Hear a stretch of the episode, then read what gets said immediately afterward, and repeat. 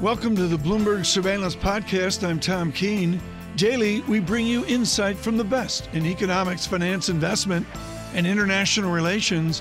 Find Bloomberg Surveillance on Apple Podcasts, SoundCloud, Bloomberg.com, and of course, on the Bloomberg. Let's focus on the economics. A huge sure. effort coming from the monetary policy side and the fiscal side as well. Phoning in, I'm pleased to say, is Catherine Mann, Citi Global Chief Economist. Catherine, this is about speed now. How quickly can this bill get to the president's desk, and how quickly can that bill turn into real capital that gets injected into this economy? Are you hopeful we can do a lot of that quickly? Well, I think we can get the bills to the desk and so forth, and it can get signed. But it is really about getting the financing out to the part of the economy that is desperately in need of it. Um, I, you know, there's 50% of the economy that does not um, uh, doesn't borrow uh, through bonds or through equities, and it's 50% of the economy, both the businesses and the workers. Those are the parts that I really worry about because it's much more difficult to get money to them.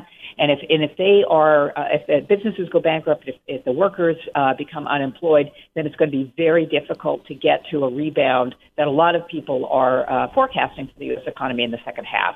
You cannot get to a strong rebound uh, that's going to pull the economy out of recession uh, unless you can keep those the lights on at the 50% of the um, economy, both the businesses and the workers. Neither one of them have cash buffers. Catherine, it's really really difficult to get a read on the second half of this year, and I totally yeah. agree with you, and I'm sure many people listening to this program do too. So let's try and assess the damage we're doing to the global economy, the U.S. economy right now. We had a really ugly jobless claims print yesterday. Are you saying it could get a whole lot worse from here before it gets better? That's the general view is that it will get worse before it gets better, and the point is that we that we would like to not have it get as bad as it could. I mean, in in some sense, uh, the numbers could be much much higher because the services component of the economy much more labor intensive, uh, much more smaller business intensive, and so you know, uh, saving the big corporates obviously that that's relevant for the stock market. That's that is a component of the of the fiscal plan. It's a, a very big component of the, of the Federal Reserve's program as well. But you know, the the rest of the economy, uh, the half of the economy that is not in that category, the businesses and the workers, those are the essential ones that we have to have uh, maintained uh, in business, ready to go when the when the uh, virus uh, finally dissipates. Catherine, Dr. Fauci talks about the aspirations of the president to get back to work. I'm not going to ask you to game Easter, April 12th, mm. but when do you suggest America has any sense of normal GDP? I'll, let's just say a 0% right. value. I mean, is it a 2020 event, or do you have to be grimmer than that and go out further? So the, the our, our U.S. economist does have the year-over-year uh, uh, uh, growth rate in 2020 at negative 0.5, uh, but the trajectory moves uh, the U.S. economy back into positive territory um, by the end of the year. So so if if yeah. in fact we can keep going. Uh, keep the lights on at the 50% of the economy and keep those people, uh, uh, the workers' uh, balance sheets uh, sane, and, that, and that's what the okay. objective of some of these programs are is to, to keep the households from going into the deep, deep hole that right. they went in the global financial crisis. But you're going to tell me the consumer seventy percent. I don't know what the income share is yeah. in the United States, but it's a huge yep. number. Yep. It, to John's point, is this just a starting point? I mean, are we talking about twelve and fourteen trillion dollars of stimulus to get us out to the Citigroup trajectory months and months away? I don't, you know, it's it's it's about to me to my view, it, it's it's it, the money matters, of course, but it's also the speed. Uh, the, the point is, is if if if we can't keep the businesses in business and the, and the worker balance sheets uh, sane, uh, stable, then the recession gets is deeper. And once the recession gets deeper, it's much more expensive and hard to get out. So the reason we need to go move fast to get the money out to the to the businesses and the workers is because if they if they go bankrupt, if the workers go on unemployment compensation, uh, if their balance sheets get uh, messed up because you know they don't they don't have enough money to, to pay the rent to, to feed the family, then then the recession is deeper. And once you're into the hole, then it's much more expensive to get out. And, you know, your debt sustainability, there are people out there who worry about such things. Uh, your debt sustainability is also at risk. So do it now, do it fast, do it big. Do it fast, um, do it big. Well, do it fast is sort of anathema to Congress, and we're seeing that. We're seeing them move at lightning speed, and yet they still haven't gotten it passed. And once they get it passed, it's unclear when they can get the checks in the mail and when they could actually get the SBA up and running and giving those loans. Is the Fed going to be doing the heavy lifting here? So uh, I think one thing is is that there's uh, there's uh, p- part of the discussion is on um, getting the financial institutions directly into connection with firms and and and uh, uh, bypassing the SBA. Uh, the SBA's got a different uh, timetable usually uh, for what they do, and so the objective is to to have the financial institutions go directly, uh, have firms come directly to the financial institutions, uh, and not have to go through the SBA process because speed is of the essence. As I say, most of those businesses they have a cash flow buffer of maybe a month, maybe less than a month. We're already two or three weeks into this. So, uh, you know, when they say I-, I have to let you go, I-, I have to close my business. But by the way, I've been told to close my business, and and you know, you have you have a payroll, you can't, you don't have any cash buffer. So, uh, we have to, yeah, keep those co- uh, companies going. Well, I guess the reason why I say is the Fed taking the focus here because they are supporting the financial markets, because that is yep. the transmission of credit that's much more efficient than trying to go through some of the governmental agencies that, yep. uh, from from a number of reports, have been understaffed. Even I'm just wondering what that means for the Fed's power going forward. I mean, they already have taken some unprecedented measures. How much more are they going to do in taking the front role here? So you're right. They are the you know the, the financial uh, system is the mechanism through which you get credit. Uh, but the, the Federal Reserve is also taking on this role of um, you know it's a policy put on every part of your portfolio. You know you've got some corporate bonds. You, you know you've got the treasuries. Uh, you know and you get uh, the only there's very little that that the Fed isn't uh, going to go out there and buy. So, you know, as I say, it used to be a policy put on the treasuries. Now it's the entire entire uh, portfolio. So there's some, I think, going. We've got to do that now. I, I know that, um, but, but if I, I think that uh, it, it reduces the power of the Fed going in the longer term because it ties its hands. Uh, because you end up with a problem of how do you do monetary policy normalization when uh, you've got everything on your balance sheet. Um, it makes it very difficult to to to be the arbiter of, of uh, monetary policy normalization. We're thinking about this way out in the future. Yeah. Uh, it's not something we should think about now, but but you know, in the back of your mind, you're going to say, you know, I, am all in here. Um, how do I get out? Catherine Mann, great to get your thoughts this morning. Special thanks to you and the team over at Citi, City Global Chief Economist. A policy put on every part of your portfolio. It felt that way for much of this week. We'll talk about it a little bit later on this program we would like to welcome Robert Kaplan to Bloomberg Television and Radio Worldwide. Thank you for joining us uh, this morning. Obviously, only one topic Good to be here, Mike. everybody's minds. The House expected to pass the fiscal stimulus bill this morning, and then I guess you'll be in business. But what business is that going to be? The Treasury could give you as much as $454 billion uh, from this bill, uh, which could leverage up to $4.5 trillion, even for an old Goldman Sachs guy like you. That seems like a lot of money. Yeah, I mean the key the key to uh, uh, the proposal uh, from the Fed point of view is there's a number of special purpose vehicles that are being created to implement these programs to buy uh, assets from commercial paper to asset-backed securities to corporate bonds. Uh, to municipal uh, commercial paper. And so each of these special purpose vehicles requires approximately $10 billion to seed. And so uh, the money from uh, from the bill will be used to seed these various programs that we've already announced.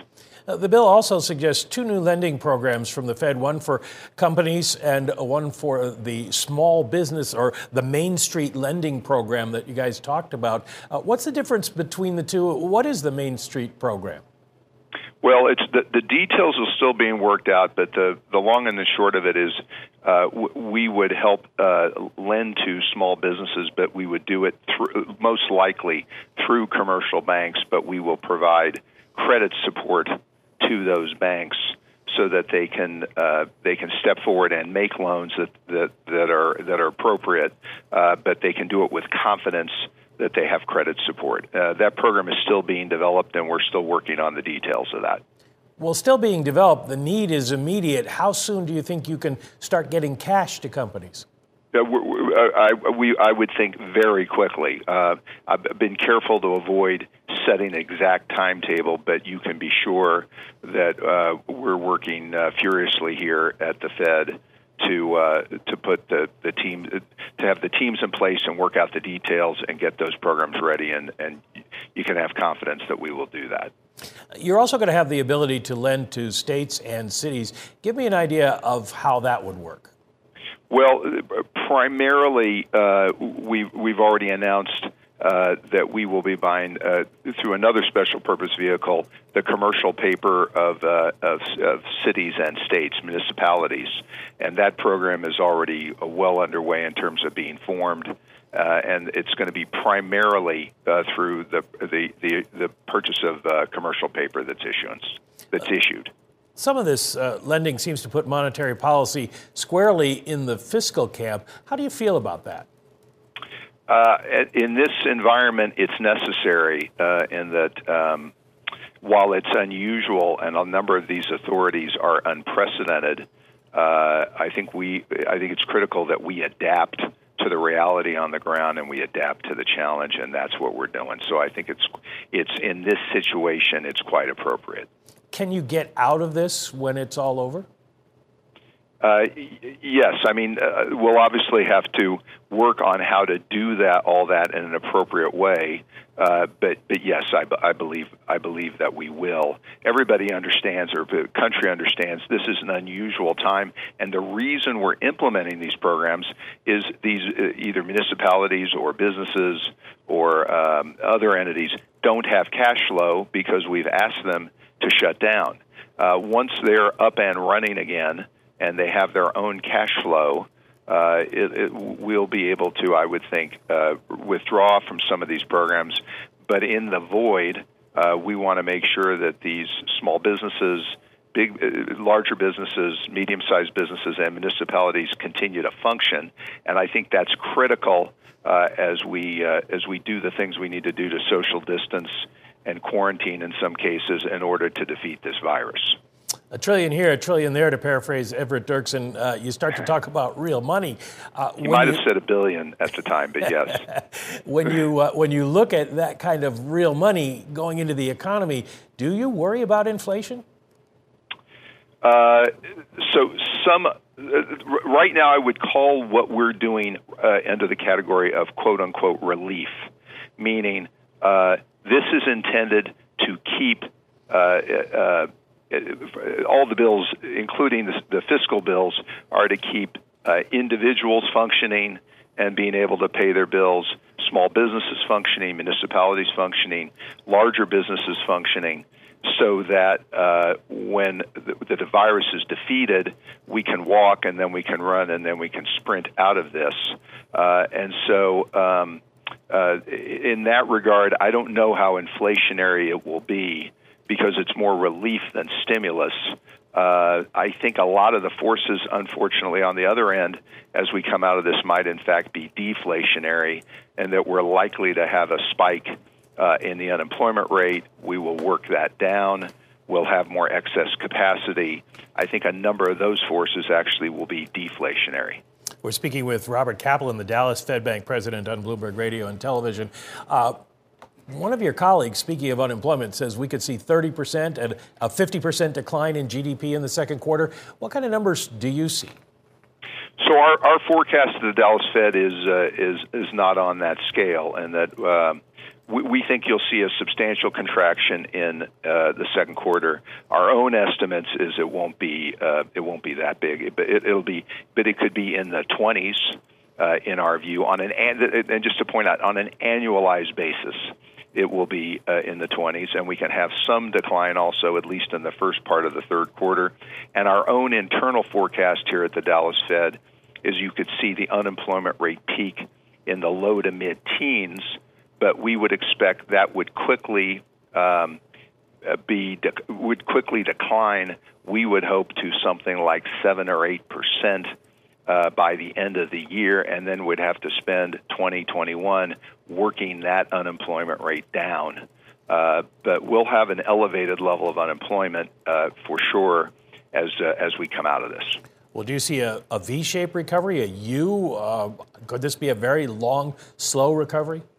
Uh, I, I listen. Everything we're doing, uh, and that, in, and, and in addition, the fiscal response is all with the intention that once this virus is defeated, we will move forward as expeditiously and quickly and strongly as possible. The thing that that I don't know, and we'll have to see as we go, um, uh, uh, is what will be the effect on small businesses. Uh, and I've talked I talked to lots of small businesses as well as larger businesses. You know, a lot of small businesses may come out of this either smaller. Some small businesses may conclude that they don't want to continue to operate out of this. Uh, given that their businesses were not as strong even going into this, uh, and bigger businesses are going to have to assess how much demand do they have, what's the size of their business, um, and and rescale and reconfigure what they're doing. And so, um, and then the consumer behavior. Uh, we're going to have to learn what consumer behavior is on the other side of this. I would think consumers, and we think of the Dallas that consumers are liable to be more cautious, may well save more. You could understand why, uh, and um, and and their spending habits may be a little bit different than they were, uh, and they'll have a higher unemployment rate. So. I think these are all things that it's a little too soon to gauge, but uh, we're gonna we're gonna climb out of this. It's just a question of how fast do we go again from uh, walking to running to sprinting, and uh, and we're still trying to come to grips with that question. Well, what are you seeing in Dallas, uh, in the Dallas district? Uh, what are companies telling you there about their prospects? So the, you're hearing a lot of things, but I think that uh, we're hearing around the country.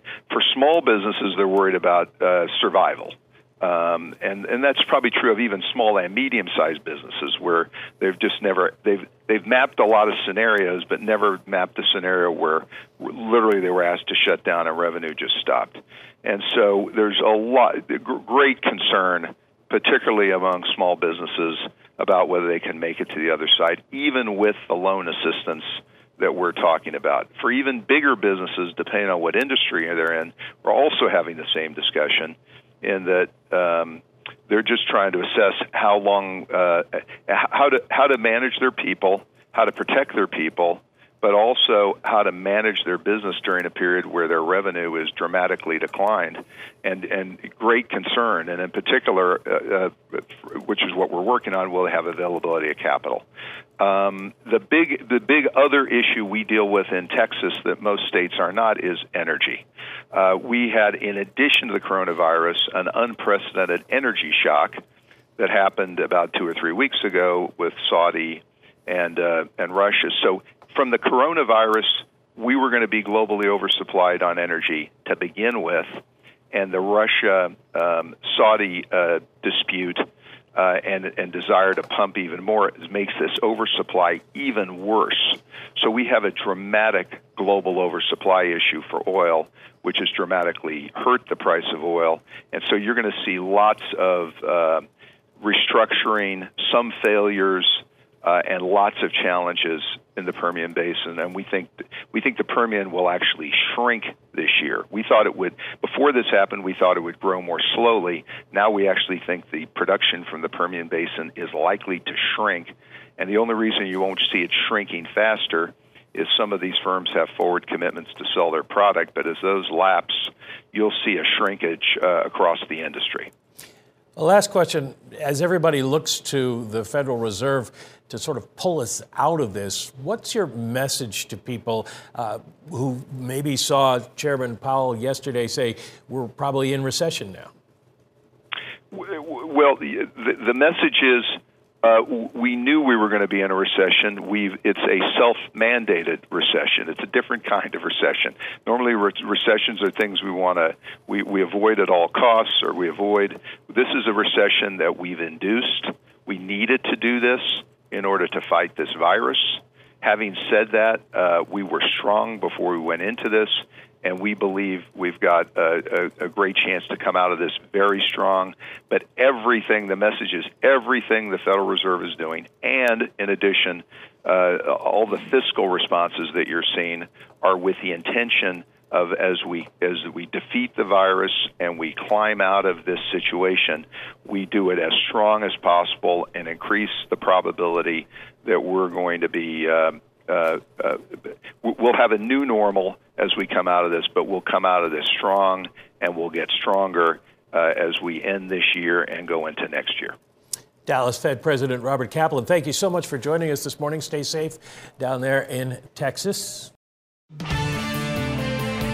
We would like to welcome the Atlanta Fed Bank President, Raphael Bostic, to Bloomberg Television and Radio Worldwide. Thank you for joining us this morning.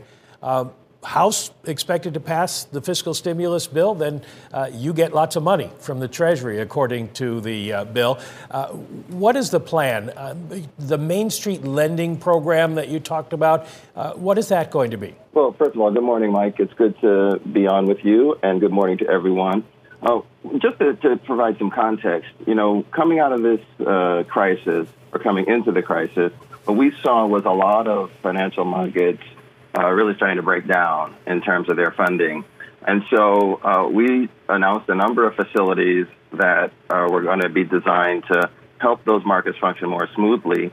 And um, a lot of the funding in the bill was really oriented towards providing the backstop so that we can do that uh, in an appropriate way that, that meets with our authorities. Uh, the Main Street Lending Program is another one of these um, that has been designed to really try to help small businesses. As you know, uh, many small businesses don't have an extended buffer to uh, to, to weather uh, weeks of not having revenues, and so they're under a lot of stress. And so the the way the program is conceived conceptually is to provide them with a bridge that allows them to uh, to really stay in business, keep their employees on board, and um, and get us to the other side of the of the program. Um, the other side of the crisis. This hasn't fully been worked out, and you know I've been on calls pretty much continuously for the last two days, trying to work through all the little details. There's a there's a lot. As you know, this is quite uh, unprecedented for the Federal Reserve to be trying to do this. So we want to make sure we do this right in a way that doesn't lead to uh, problems down the road, but also in a way that uh, that gets the money out uh, as quickly as possible. Well, how do you do that? Uh, do people line up outside the Atlanta Fed with loan applications, or how's this going to work? Well, uh, you know, the Fed doesn't typically do direct lending like that. Uh, my expectation is that this will work through the banking institutions that already have relationships with many of the businesses that are going to be uh, needing support.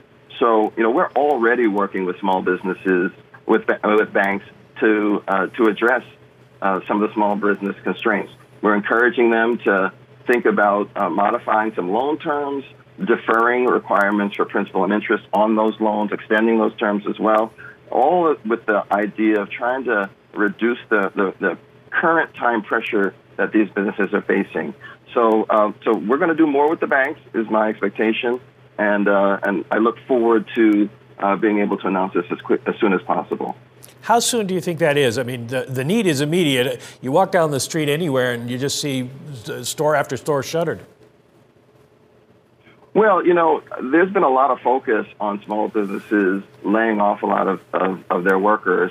Uh, but, you know, we're doing a lot of surveys here in the 6th District in the Southeast. And one thing that, that has been heartening is that many of these businesses have been saying, we're, we're, we're going to try to hold on as long as we can. We're not going to make any permanent decisions about our staff or our operations until we see the full range of support that's happened. I think the bill that is being going through Congress right now is a good first step to do that. And uh, we are going to work with this lending program to make sure that we get this out in time. Uh, we fully understand that time is of the essence here, and we're going to do all we can to, to make sure that we're not late with this support. You'll also have the ability to lend more uh, to states and cities. How does that work? Uh, is this just the program that you've announced, or do you expand that?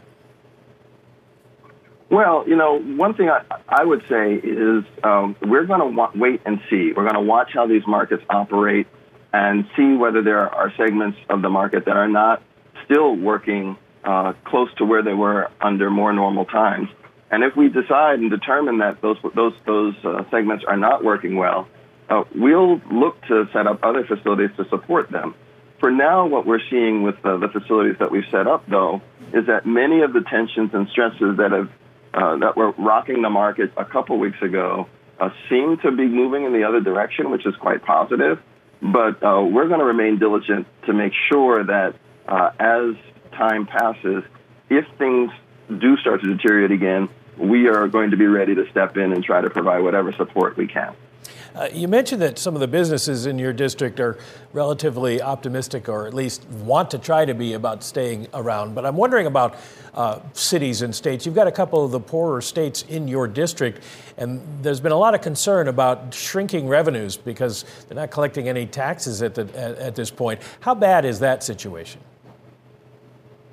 Well, we don't know for sure right now, and you know, I would say two things on this. One uh, I, I think that we're going to see a, a, coming together in the public sector to make sure that every jurisdiction um, at the state and at the city level uh, is able to, to get through this crisis uh, and still be functioning at the end.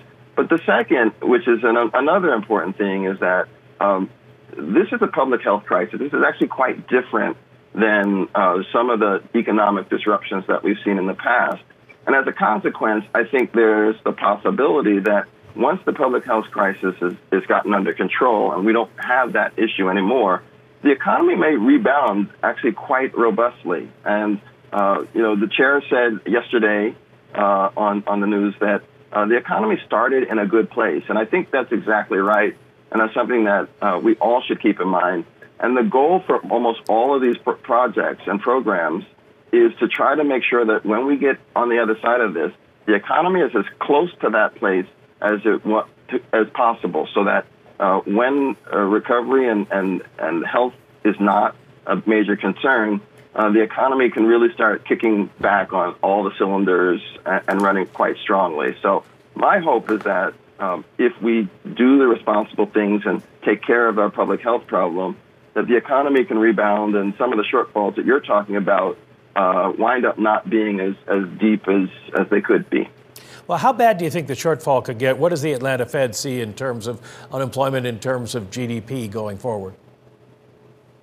So, you know, it's, it's interesting. Um, I've talked to my macro um, uh, forecasters, and what they tell me is that, you know, in this environment where we've had basically an induced uh, contraction, a, a sharp contraction, that forecasts are really difficult to do and so we're definitely expecting GDP for the second quarter to be uh, close to zero, uh, or for the first quarter, close to zero. Second quarter, definitely negative.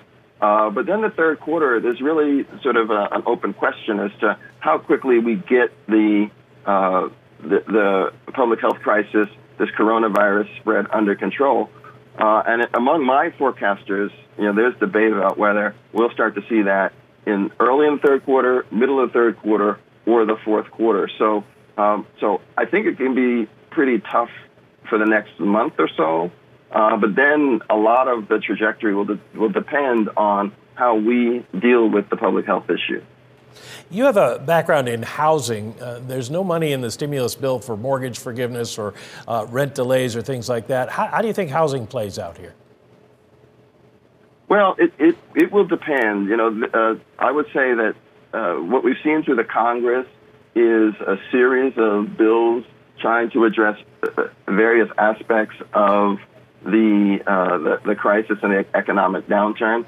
The housing market is one where we're continuing to have conversations. You know, I, I've gotten contact from uh, many in the in the uh, the property markets and the property industry, and they're telling me about their challenges. So we are working right now to try to understand those better and make sure that uh, that there isn't collateral damage in, in housing markets such that one, either one, a, a bunch of uh, companies go out of business, or two, a lot of people lose their homes. So we're going to try to make sure that as we get through this, uh, the housing sector uh, not a repeat of what happened in the, in the Great Recession. In this uh, stimulus bill, the fiscal stimulus bill, you're getting a lot more money, a lot more power from Congress, but they're also putting some restrictions on what you do, uh, say, uh, you know, in terms of the corporate loan program and what companies are allowed to do. Uh, does it bother you that the line between fiscal and monetary is getting quite blurred?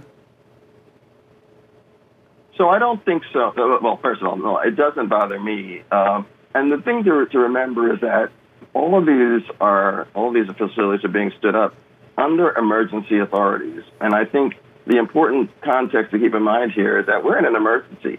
And when we're in an emergency, we should, one of the lessons that we learned coming out of the Great Recession was uh, act strong, act definitively, attack uh, in a very aggressive way those parts of the market that are, are weak to try to uh, limit how deep or how negative things get.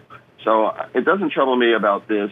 Um, we have these authorities, the Congress has given them to us and uh, we'll use them in emergency. And uh, I have every confidence that we're going to apply them in a very responsible way. Uh, a last question as you stand up all of these authorities and get deeper into this. Um, you, what unintended consequences do you foresee? What are you worried about down the road when we come out of this on the other side? Well, I'll, I'll say in the short run, I'm, I'm worried about just my staff. We're under, we're working incredibly hard to stand these things up and across the entire Federal Reserve System. Uh, so I want to make sure that uh, that we are doing this using our, all of our resources, and I'm spending a lot of my time right now just trying to keep people make sure keep an eye on people and make sure their frame of mind is is positive. On the backside, I think that um, one thing I'll be looking for is uh, a, a measure and a gauge of consumer confidence to see how uh, how consumers and households are thinking and feeling about the U.S. economy uh, and their prospects, you know, after this, because that will, uh, as you know, play a very important role in shaping people's willingness to consume and spend and invest in themselves and in their businesses. So I'm going to keep an eye on that, uh, and uh, hopefully, uh, all the things that we're doing today will will give people some confidence and that confidence will carry through into the recovery period. We can hope. Thank you very much. Atlanta Fed Bank President Raphael Bostic for joining us on Bloomberg Radio and Television Worldwide. How about what to do with the little pot that you have, which has become a smaller investment portfolio over the recent weeks? Darrell Cronk is with Wells Fargo, where he really thinks hard about these kind of things. Darrell, bonds or stocks right now? I haven't asked that question in weeks. Do, do you want to own bonds or stocks at this moment?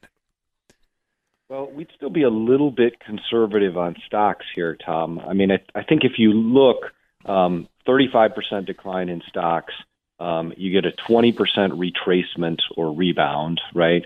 But history tells us over and over again, if you look at the 13 big waterfall declines since 1929. Nine of those 13 have uh, retested or broken the low on an average two months later after that initial decline. So history tells us the deeper the decline, the higher the bounce, which we've got the last three days, and then the deeper the retest. Even on the four instances that didn't set fresh lows after two months later, three of those four at least retested the lows but didn't break them. The only instance that you can find uh, going back decades and decades is the December 2018 instance where we had a true V bottom and bounce. So, point is, I think you need to be a little cautious, a little defensive here on stocks. You know, 2200 was the low on the S&P, so let it drift back down here, and then I think there's going to be some phenomenal buying opportunities on the equity side. All right, so Darrell, if we do want to uh, look out to the other side of this, what are some of the sectors you're suggesting to your Wells Fargo clients that they maybe they think about to the extent they want to get back into the market or maybe put some new money to work? Yeah, it's a great uh, question, Paul. So right now, if if we're favoring sectors, what we want to have is information technology, which again is up in quality, has some of the strongest balance sheets, some of the highest level of cash, on balance sheet, you know, fortress type balance sheets, um, and probably recovers. We do like com services, communication services. We also like the consumer discretionary sector. And we think you can actually, from a value standpoint, start um, ticking away at financials here. You're getting yeah. the banks at you know really cheap price to book levels. Sorry. So you're, you're saying Microsoft's a consumer discretionary because they own Minecraft, right? Everybody, Right. you know, coast to coast with these shutdowns and the kids home, they're all glued to Minecraft. So I guess Microsoft can be like, you know, Procter and Gamble or something like that. Darrell, tell me about the financials. That seems to be the surveillance point of debate this week. We got some people saying run, and I believe you're saying no. You see some value within the banks. Well, obviously, um, it was time to run prior to this, right? I mean, the the financial or the the KBW uh, financial index is down 51 percent peak to trough.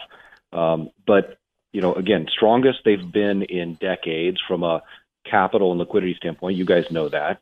You know, if I can buy financials less than one times tangible book, which many of them today are trading at 0.6, 0.7 times book, you just don't get those opportunities very frequently, Tom. And when you do, history tells us 12, 24 months out, they're exceptional opportunities. So, Darrell, we're going to see some really, really ugly economic numbers over the next uh, several months. We got a taste of that with the jobless claims of, you know, 3.28 million uh, yesterday. How can any equity portfolio stack up against what's going to be some rising unemployment, just some just incredibly negative 2Q GDP prints? Um, it just seems like the market is really going to be challenged over the next several months as it digests all this data. I think you're right, Paul, and I think that's why we want to be a little bit patient and careful here, because again, if you take that as phase one, the initial draft down, phase two is often this long, elongated um, consolidation phase of test and retest, volatile up and down, right? So you have plenty of time to put capital to work in the equity markets. It's not going to get away from you to the upside. And then eventually, phase three, when the data improves, you start to see then you break out into the next bull market. It's interesting if you go back and look um, historically, um, economic recessions, you know, again, going back to 1929, the average market bottoms four months before the recession ends, with an average recession being 13 months. So if you were to say we're, you know, 30 days into this recession, um, I don't know if the if this one's going to last 13 months. We actually think it may be shorter than that because of what happened and how we moved into it. But let's just say it's you know four, five, six months out. Um, then you want to look for four months prior to that is when history tells you markets Yeah. to bottom. This is a really, re- I'm really glad you bring this up, Darrell. This is an incredibly important point. And, and I don't think it's ever said enough, particularly within the business media. The market's always looking out forward and as a discount mechanism of as a general research statement six months. Good morning, UMass Amherst, which is in Vanderbilt, which have a great heritage of researching this. Has that changed in the modern day? Does the market still look out about six months? Yeah, it, it actually does, and I would actually argue it's it's extended, Tom. I mean, I I think the market is almost trying to look out more like 9, 10, 11, maybe even approaching 12 months. So, um, but I just don't think it's realistic to think if we're in a bear market and we're everybody acknowledges ourselves included that we're in a recession. We don't know exactly how long and how deep yet. That it would be unrealistic to think a bear market lasts 30 days and a recession lasts 30 days, or it would certainly be unprecedented. So, Darrell, give us a, your assessment on kind of what we've seen coming out of Washington. The Fed seems to have been pretty aggressive, pretty out in front. We've now looks like we're getting some strong movement with two trillion dollars of stimulus.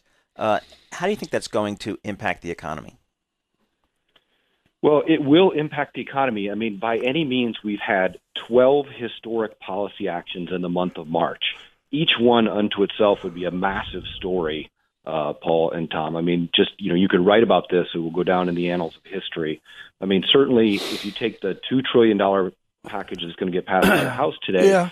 that's about 10% of GDP, right? And if you were to add in everything the Fed either is doing or can do, the total stimulus accounts to close to 30% of GDP, which is nothing like we've ever seen before, Tom.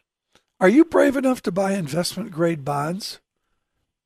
Yes, we like investment grade bonds here. And again, with the, the Federal Reserve coming in and now beginning through their multiple programs of Exactly. alphabet soup of not just buying investment grade bonds, but also buying investment grade bond ETFs and everything else, there's really good support. You now have what I call the adopted fixed income asset groups, and you have Oh, listen to you. What is that? What is that?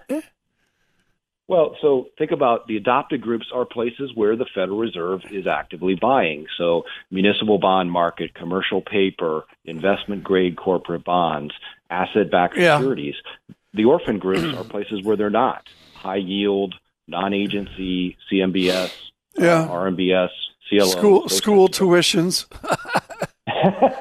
yeah, they're not they're, they're not covering that. Okay, Darrell Cronk, thank you so much with Wells Fargo. That was a great walkthrough, folks, of what to do with portfolio. Just one opinion, but very, very valuable. Paul, I want you to bring in our next guest here as we uh, confront this continuing crisis. We do this on a, a, beautiful Friday, but beneath the beauty of this yep. island of Manhattan and the five boroughs, there's a lot going on. Absolutely, Tom. Let's get uh, we want to get down into the weeds here of this uh, virus. Dr. Krutika Kuppalli, infectious disease physician and fellow at Johns Hopkins Center for Health Security. Absolutely no better place to go and no better person to chat with here. So, doctor, give us a sense of kind of where we are with the virus right now. Is the U.S. doing what it needs to do to slow the growth here? Because the numbers just aren't showing it yet.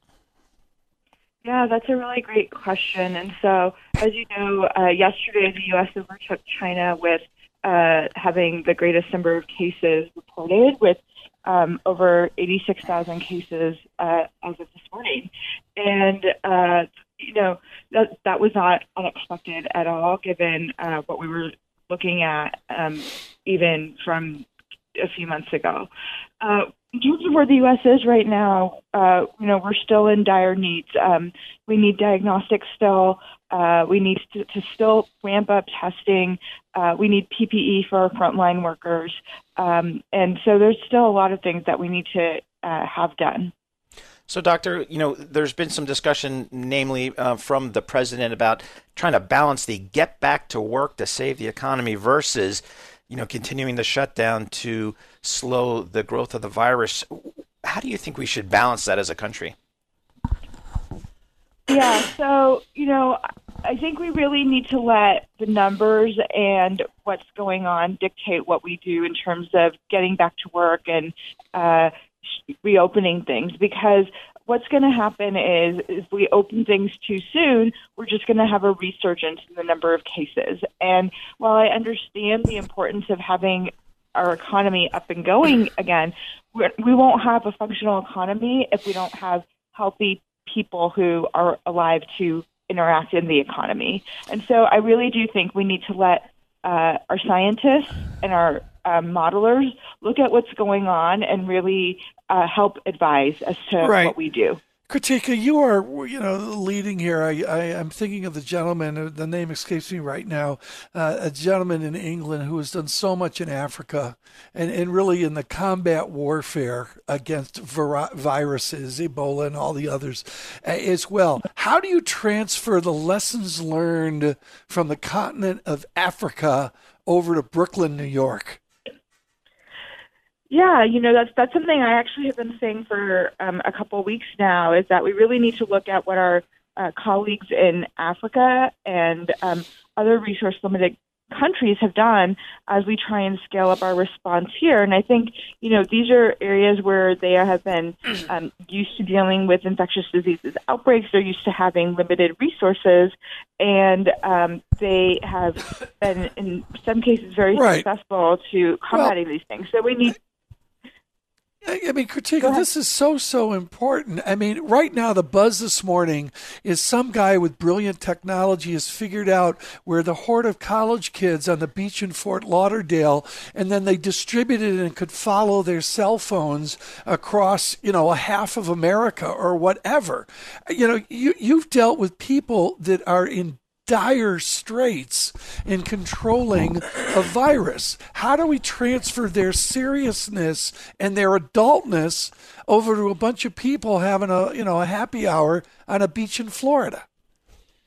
Yeah, it's really hard. Um, again, I think it's you know taking people who have the expertise um, that have worked in places like Africa and other resource limited countries and working to advise our uh, governments and our administration and the people who are on the ground right now rather than reinventing the wheel. And I see a lot of people trying to reinvent the wheel um, because they haven't dealt with this before. And I think they really need to leverage uh, the experience we have of people who've been on the forefront of these types of outbreaks in the past. Dr. Uh, Krutika Dr. Kuppalli, thank, thank you so, much. much. for joining us. Uh, the smart discussion, Tom, which we uh, certainly need here. Uh, Dr. Kuppalli is infectious disease physician and fellow at Johns Hopkins Center for Health yeah. Security, and that seems uh, pretty appropriate right now. Thanks for listening to the Bloomberg Surveillance Podcast. Subscribe and listen to interviews on Apple Podcasts, SoundCloud, or whichever podcast platform you prefer. I'm on Twitter at Tom Keene. Before the podcast, you can always catch us worldwide on Bloomberg Radio.